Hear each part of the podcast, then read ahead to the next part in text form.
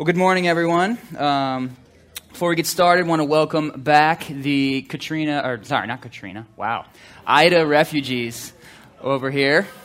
Glad to have you guys back in town. Um, anyone else's first time? I was told we have a couple people here for the first time. Raise your hand, if you will. Who's this over here? Kelvin? And who's that sitting next to you? And Jeanette. All right, nice to meet you guys. Glad to have you. Anyone else first time in this room? Who we got back here? Andy. All right, Andy, nice to meet you. All right, write those down, everybody. You know when Peter gets back here, they will be added to the name game. So, all right, um, we're going to continue this week looking at how the promises about Christ in the Old Testament are um, as revealed through the revelation of Christ in the New Testament, affect the way that we live every day. Right? How does that affect the way that I show up at work on Monday? How does that affect the way that I engage in relationships throughout the week, particularly difficult relationships? Last week we saw how the hope in the eternal kingdom and having a clear image of what we are going towards affects the way that we live today, knowing our inheritance uh, helps us deal with the difficult the difficulties, the storms, the uncomfortableness of living in this world. Um, and today, what I hope to see is that, is that the person of Christ, the uniqueness of the one promised in the Old Testament, as revealed and explained in Christ in the New Testament, helps us face the conundrums that we deal with uh, just in, in regular, in this world, in this regular life. Um, and I think Christians are increasingly facing conundrum. So, what's, what's a conundrum? it's just a, it's a situation where there's not a clear answer on how to respond to this situation. So, uh, an example of that would be, would be I don't know, if those of you who aren't parents, I don't know how much you realize parenting is just making it up as you go along. Right? Here's an example. Parents will relate to this.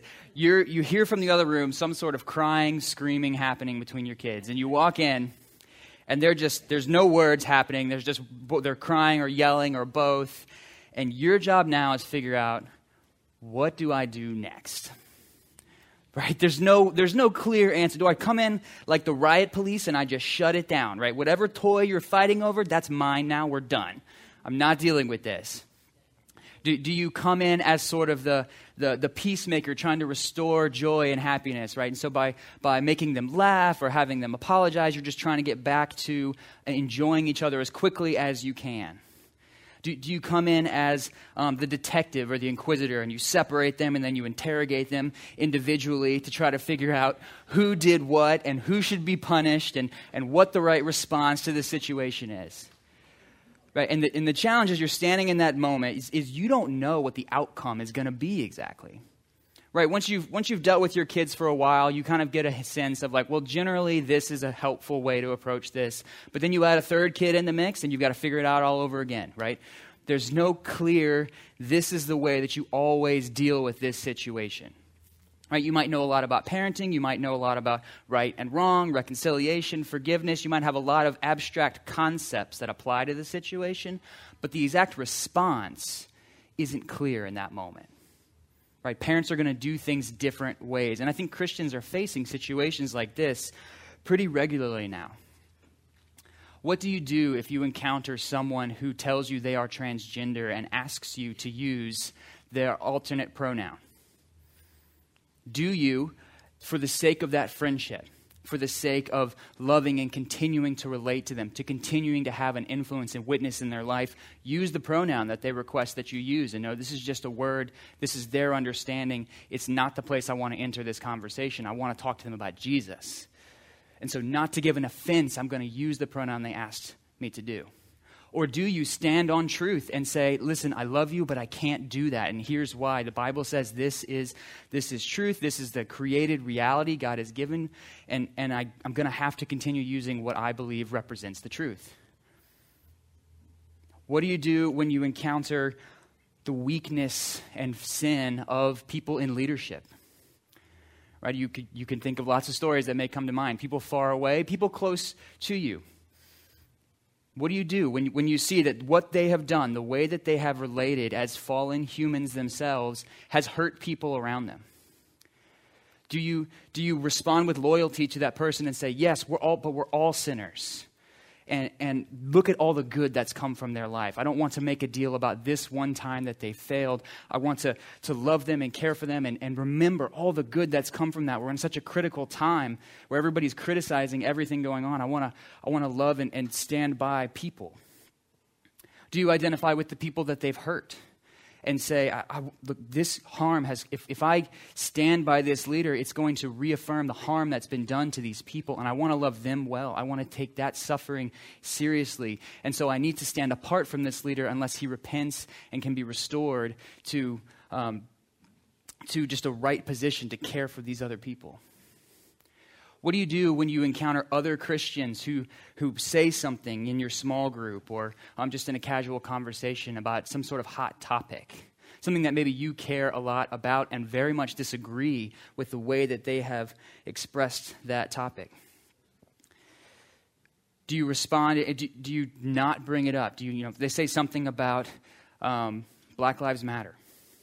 They say something about uh, abortion, not just the, the whether it's right or wrong, but how we should respond, what actions we should do, whether we should vote for this person or that person for that reason. What do you do when someone disagrees with you about vaccines or face masks, the obvious issue we're all confronted with all the time now? Do you, do you say they say something about it in the conversation? Do you decide, for the sake of unity, I'm not going to bring this up? This isn't something that we should fight about. I'm going to I'm going to push this to the side and just remain silent about that for the sake of this small group, for the sake of this friendship? Or do you say, no, this is something that matters. This is truth, and I need to respond and say something about this. And so I'm going to bring it up. I'm going to, going to identify that and try to bring some truth and some correction to the thing that you just said. These are conundrums that we're facing regularly. And while the Bible gives us truth about all of those topics in an abstract way, there are true things that you can say about all of those topics. Exactly how to respond in that moment is not clear. And it's not clear you can see Christians divide about the right response. Peter's waving at me in the back. I'm not sure what he's doing. Oh, Peter has notes. If you raise your hand and he'll come around. but but Peter, uh, but um, back to my place. Christians divide about the right response to these things, right? What are we going to do? How are we going to respond? Some will say, respond with unity. Some will say, we need to stand on truth. And I can make both arguments. Fortunately, though, the Bible deals in conundrums right? It may not give us a clear chapter and verse for how to respond to each one of those situations specifically, but it gives us some concepts. It gives us some principles that we need to hold together with us as we engage and respond to all of those situations.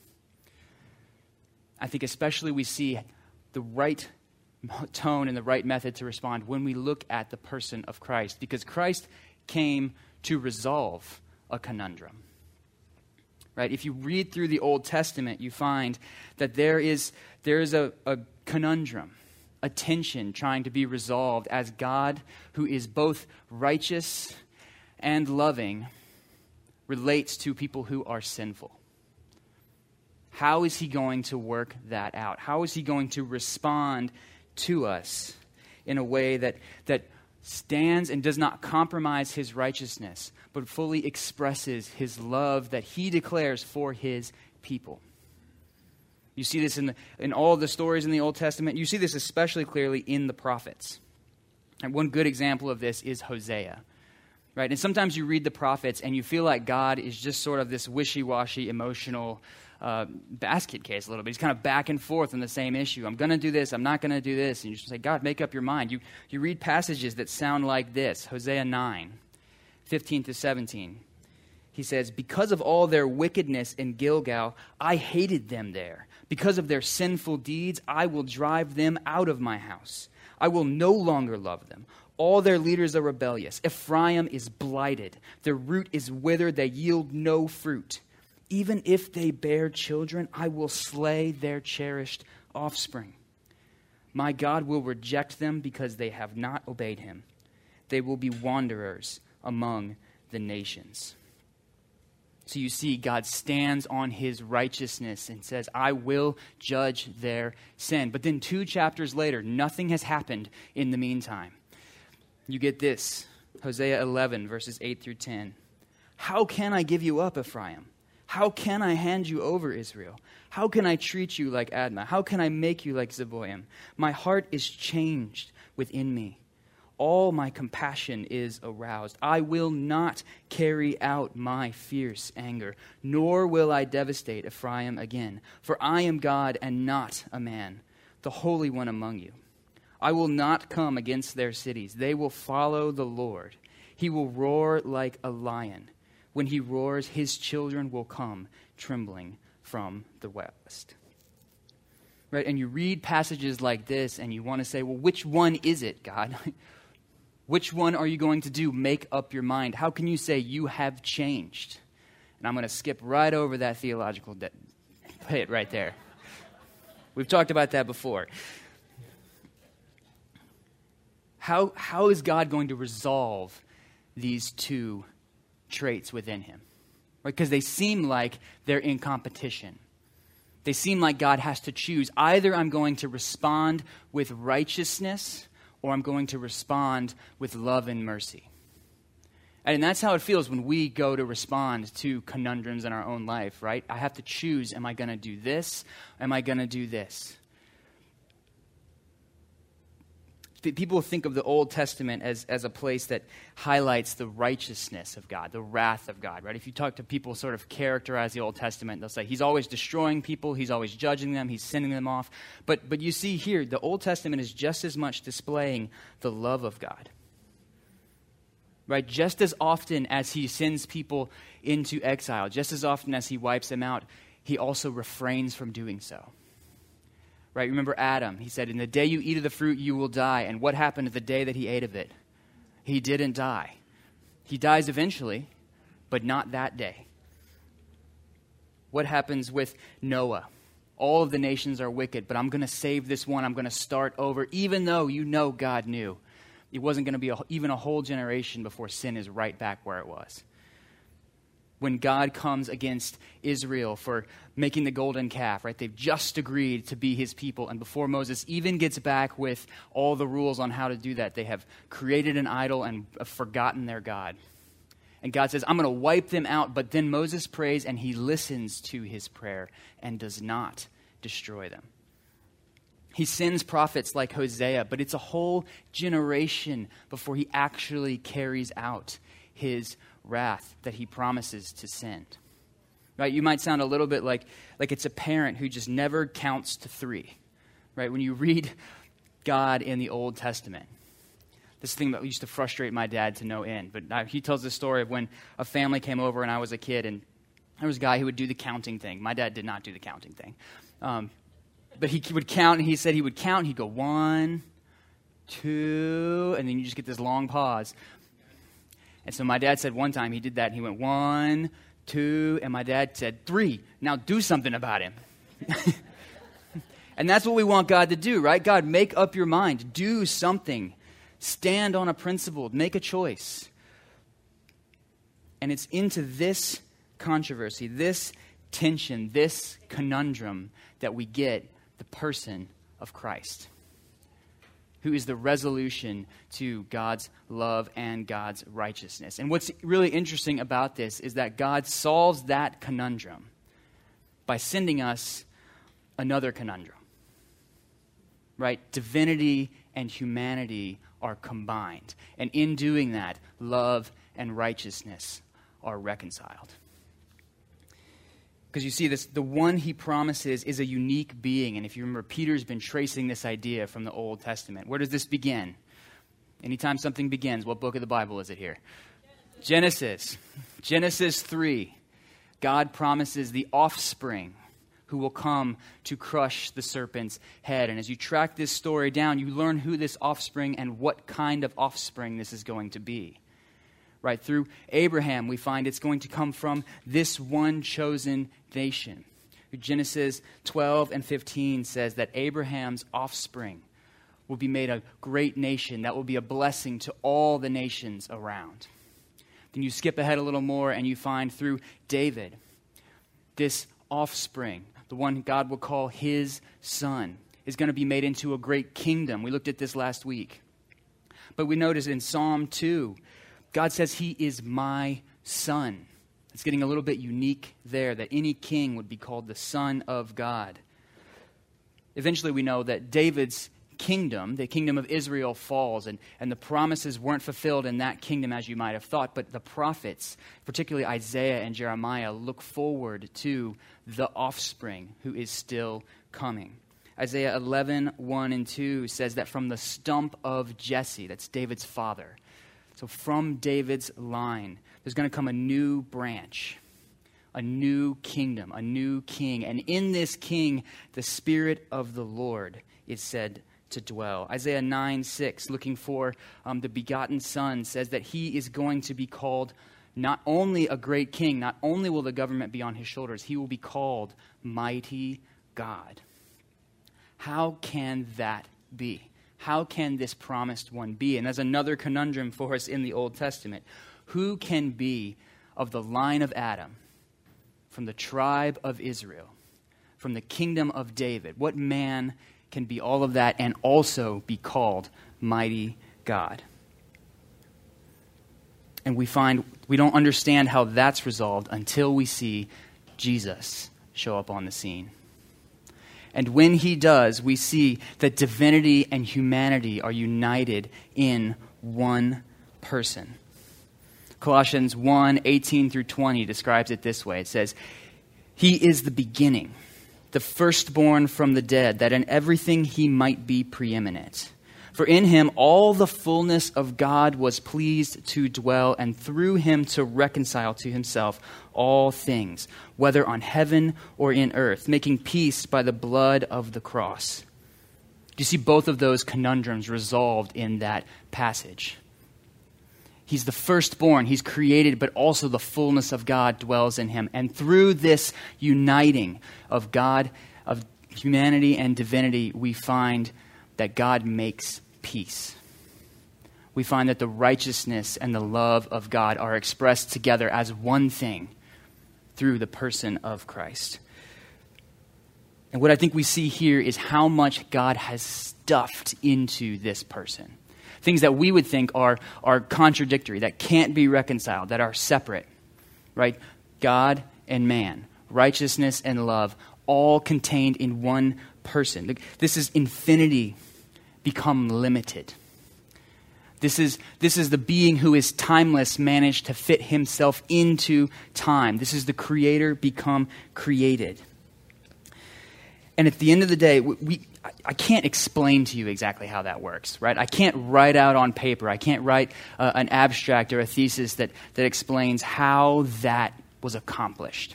People have written great books to explain all that is seen in the person of Christ, all that was done and united in him. And the good ones all end with this sort of statement that, that at the end of the day, there's just some mystery to this. We just cannot get our heads around how much is contained in the revelation of Jesus Christ. We just can't explain it. I just can't. It's, it's like you have a jar of water and oil and it's not just like the water and oil are put in the same jar. It's that the water, and it's not just that they're mixed, so mixed together you can't tell the difference. It's that water and oil somehow become one thing. Right? That's, I can't explain how that works, but that's kind of what it's like to see all that is contained within the person of Christ. That all of this is one thing. And, but while we can't explain it, we can't see it right? You look at the person of Christ, and it's not confusing unless you just try to write it out on paper.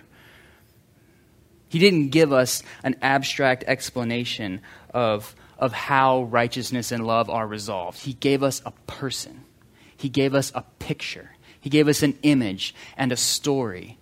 That when you read that story, it makes sense. You can understand it, you know how to respond to it. Let's just, I just want to spend a little time looking at how we see in Christ righteousness and love united as one thing, shown to be united as one thing. Because we know one who looks at Jesus is going to say, on the one hand, that he ever compromises righteousness. Right? If you read the story, if you read about Jesus, he never lowers the bar. And nowhere is this seen more clearly than in the Sermon on the Mount. I just read through a couple examples of, of the righteousness of Jesus. He says, Matthew 8, verse 20, For I tell you, unless your righteousness exceeds that of the scribes and Pharisees, you will never enter the kingdom of heaven. Verse 21 You have heard that it was said to those of old, You shall not murder, and whoever murders will be liable to judgment. But I say to you that everyone who is angry with his brother will be, li- will be liable to judgment. Whoever insults his brother will be liable to the council, and whoever says, You fool, will be liable to the hell of fire. Verse 27 You have heard that it was said, You shall not commit adultery. But I say to you, that everyone who looks at a woman with lustful intent has already committed adultery with her in his heart. one more, 43 and 44. You have heard that it was said, You shall love your neighbor and hate your enemy. But I say to you, love your enemies and pray for those who persecute you. Right, when Jesus approaches righteousness, he takes the standards in the Old Testament law and says, You thought the bar was here, but I'm telling you the bar is up here. This is my standard of righteousness. Right? It's easy for us to look around at the world and say, look at things like the increasing murder rates in the last couple years. To look at, at a culture that is saturated with sexuality and increasingly pornographic. To, to look at cancel culture and, and recognize that it's teaching people to completely disassociate themselves with anyone who disagrees with them even people who they've been friends and, and allies with in the past. Right? It's easy to look at that and say, that is not passing the bar. That is unrighteousness. But when Jesus speaks about righteousness, he says things like this He says, You see murder on the news, but listen, I'm telling you, when you have that flash inside of you, when your wife does something you dislike, when your children bother you, when someone cuts you off in traffic, when someone snubs you at work, what happens to you in that moment is something in you sends death at that person. And that's murder. Jesus says, you, you look around and see that your culture is full of sexual immorality and the things that they watch and the things that they endorse. But I tell you that when you look at another person, and you don't see the full humanity, the full image of God that I've created in them. Instead, what you see is a two dimensional image of something that might do something for you. You have committed adultery with that person in their heart. You have devalued what God has designed. You notice that the world around you cancels their enemies. But let me ask you have you loved your enemies? those people out there that hate you, that love, dislike everything that you're about, have you cut yourself off from them as well? Do you stay safe in the places that you have created, or do you go outside of where it's comfortable and love your enemies? Because that is Jesus' standard of righteousness. No one who looks at him is going to ever say that he lowers the bar. No one's going to read him, read his sermons, and feel good about themselves. There's no question that he compromises. And at the same time, Jesus is always demonstrating his love for people. Just look at how he is when he gets around people. Just a few examples of this. The, the Samaritan woman, John 4. Right, there's this woman who goes out in the middle of the day, and probably because she's some sort of social pariah right? It, I, we don't know exactly her backstory or why she was where she was at, but we do know she's had five husbands. And so you can imagine the talk in the town around her. So she goes out in the middle of the day, and when Jesus encounters her, he speaks to her, which is scandalous not only because she is a social pariah and a woman, but because she was a Samaritan, and there's racial tension going on here. And when he speaks to her, he sees her. He treats her with respect. He, he relates to her in a way that, that even though he doesn't avoid the realities of her life, he doesn't avoid talking about that she's had five husbands and, and some touching on her situation. When she walks away from that encounter, she goes and tells everyone in the town, Come talk to this guy. That's how it felt for her to encounter Jesus. She encountered love. Some of my favorite encounters are when Jesus encounters the disciples after his resurrection, and just the way that he restores Peter. The way that he, he clearly, knowingly deals with the fact that you denied even knowing me three times, but I'm going to commission you three times to go and continue in the work that I have for you the way that he encounters Thomas, who doubts that he has even risen from the dead. And he doesn't come in and say, I told you uh, this was what I was going to do. Why don't you believe?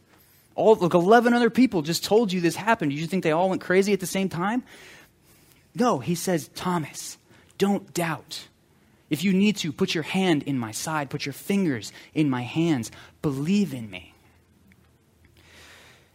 When he looks out at the crowds, Matthew 9 36, he says, When he, Jesus, saw the crowds, he had compassion for them because they were harassed and helpless, like sheep without a shepherd. Reflecting on, on the nature of Christ, the author of Hebrews describes him this way. He says, For we do not have a high priest who is unable to sympathize with our weakness, but one who in every respect has been tempted as we are, yet without sin.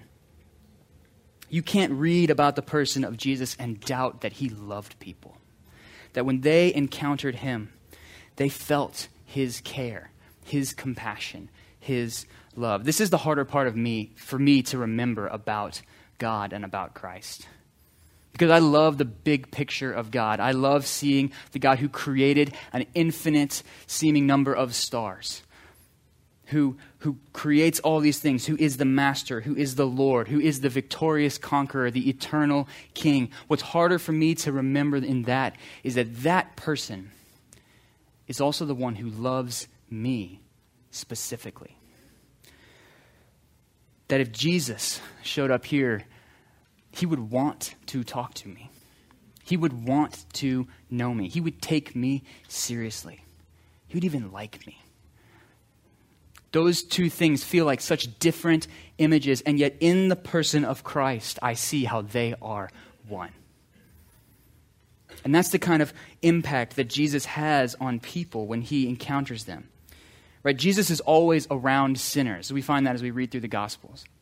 The, so much so that the Pharisees were upset with him for associating with sinners and tax collectors. And, and, it's not like I think that he just was always going to find them out and, and go into their places. I think sinners want to be around him, they're always seeking him out. But when they do that, they walk away changed. You remember the story of Zacchaeus. Right? Zacchaeus in Luke 19:2 we're told is a man was there by the name of Zacchaeus this is in Jericho. And he, he was a chief tax collector and was wealthy. Right? In case you haven't got the backstory for this, tax collectors were not everyone's favorite people. Like tax collectors, they not only did they work for the enemy, right? Rome was the occupying nation that had come in, and, and they were the ones who collected taxes. So they, you have compromised and you're working for the enemy. But the, the method of tax collecting back in that day wasn't like filling out your 1040 today right? How much you owed was based a lot on how much that guy thought you owed. Right? And so this is a little bit more like a protection racket than some organized tax collecting system or calculation here. So when Zacchaeus goes around to collect taxes, his payment was probably based on how much extra he got out of you. That's how he's, he's, he works on commission, right?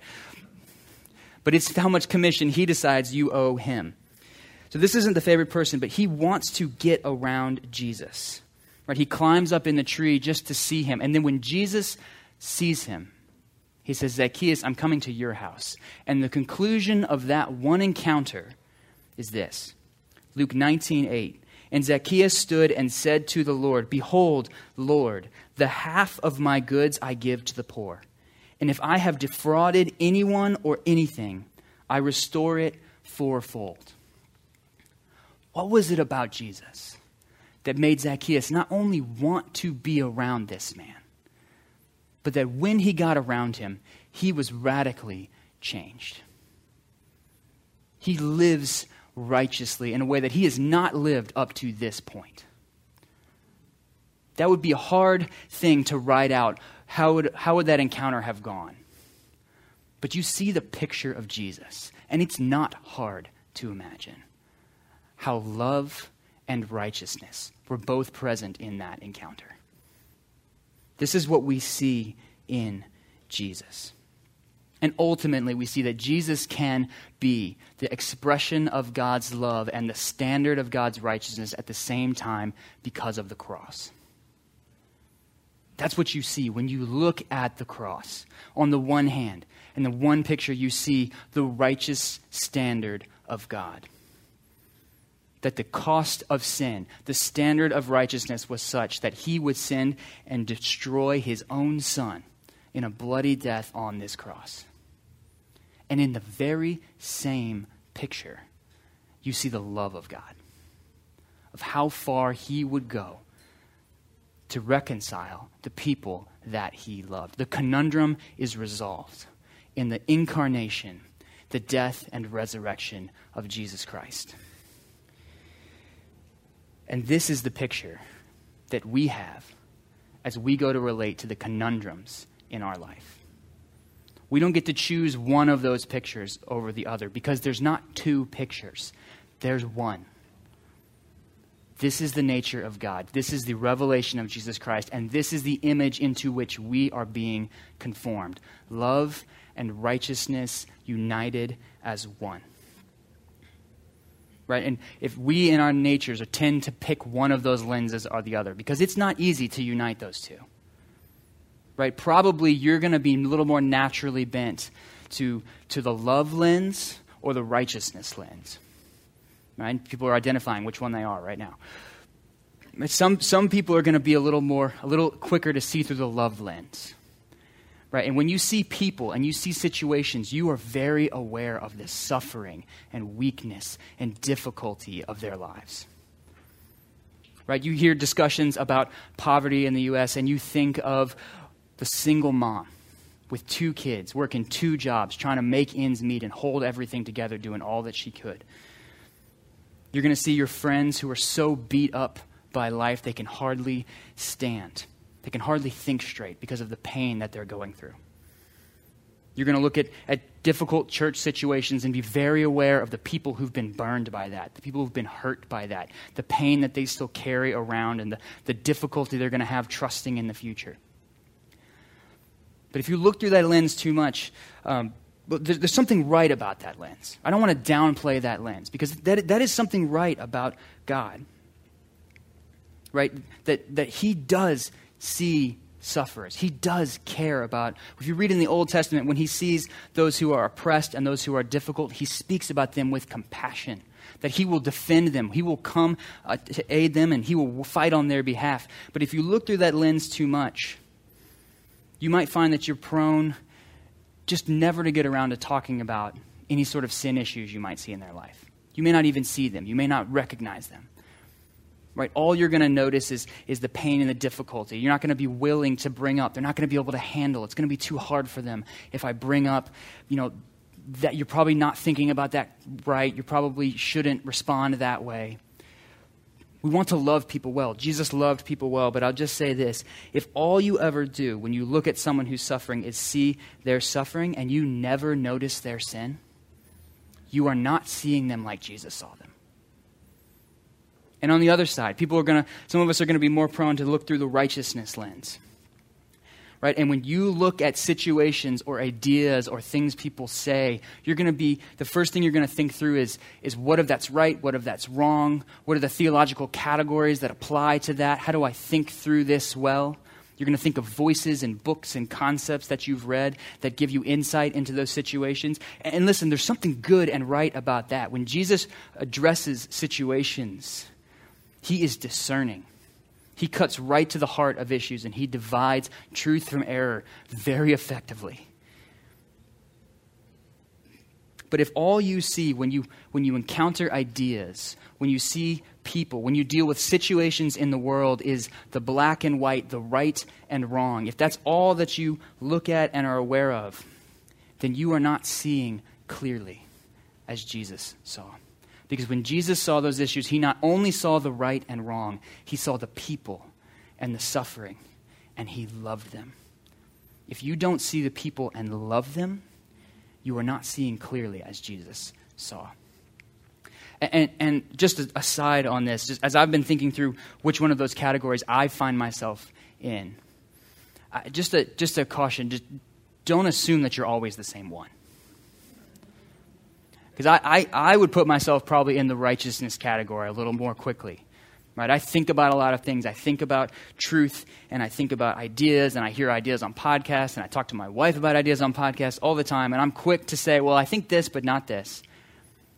But I'm aware that there are some situations I encounter with people that I love that are close to me where I put that lens down and I pick up the love lens. And I become blind to the sin in their life. And the same may be true on the other side. If you pick up the love lens more quickly, and that's you tend to care and be compassionate about people, I dare say there's going to be situations in life where you can't see through that lens. Maybe they're personal. Maybe they're, they're difficult situations for you, and you're going to be quickest to pick up the right, wrong, righteousness lens. But listen, we who follow Christ must learn to be like he is, to see through both of these at the same time. The world around us teaches us to respond to situations, to respond to conundrums with a, but what about? Right? They, they're talking about uh, poverty and issues of social injustice, and, and we're quick to say, but what about all of these other things? What about responsibility? What about truth? What about righteousness? Or you hear a pastor or someone in the church talk about the right and wrong of this, this issue and, and what the Bible has to say about it, and, and you'll be quick to say, but what about this person and this situation and this complication? I think in Christ, we need to learn to respond with yes and. Yes, there are situations that are hard, that we should have compassion on, that, that poverty and the issues of, of the poor. Jesus came to restore the poor. And he tells us to teach them all things that he has commanded us. Yes, love them and bring in righteousness. Yes, Jesus, the Bible is clear what it teaches about homosexuality and other hot topic issues today. Yes, it has clear things to say about this, and we should know them and we should discern them. We should read our Bibles and know how to respond to those issues. And God so loved all of those people, all of the people with wrong ideas, all the people living wrongly, all the people who hate you, that He gave His Son for them. Both of those things, we have to hold them together. And that's not going to be easy. No one looks at Jesus and says, Oh, I could do that. Right? That's not our response. If that's your response, you, you, we need to start this over. It's not going to be easy to hold together love and righteousness the way that God has revealed. But that's what we are called to. That's what we see contained in the person of Christ. And that's the image we are being conformed into. Next week, we're going to look, just there's so much that's stuffed into the person of Christ. We're going to take one more week and just look at a couple, the same idea, just from a couple other lenses. In Christ, we see love and righteousness are the same thing. And in Christ, also, we see that power and weakness are united. And that holiness and humility are expressed in the same person. So hope you'll come back next week and continue this topic. Thank you.